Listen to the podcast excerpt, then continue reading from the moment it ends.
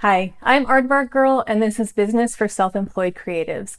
I'm a producer, project manager, and business specialist, and I created this podcast because I'm passionate about helping business owners and freelancers succeed and have fun doing it.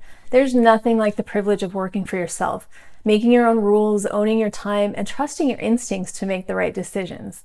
But I'll be honest, it's not always easy. It can feel overwhelming with all the things you have to do, but you can do it. You just have to be motivated and willing to do the work. My tips will help you handle the business side of things so you can focus on your talent. You already have everything you need to succeed. I'm just here to guide you.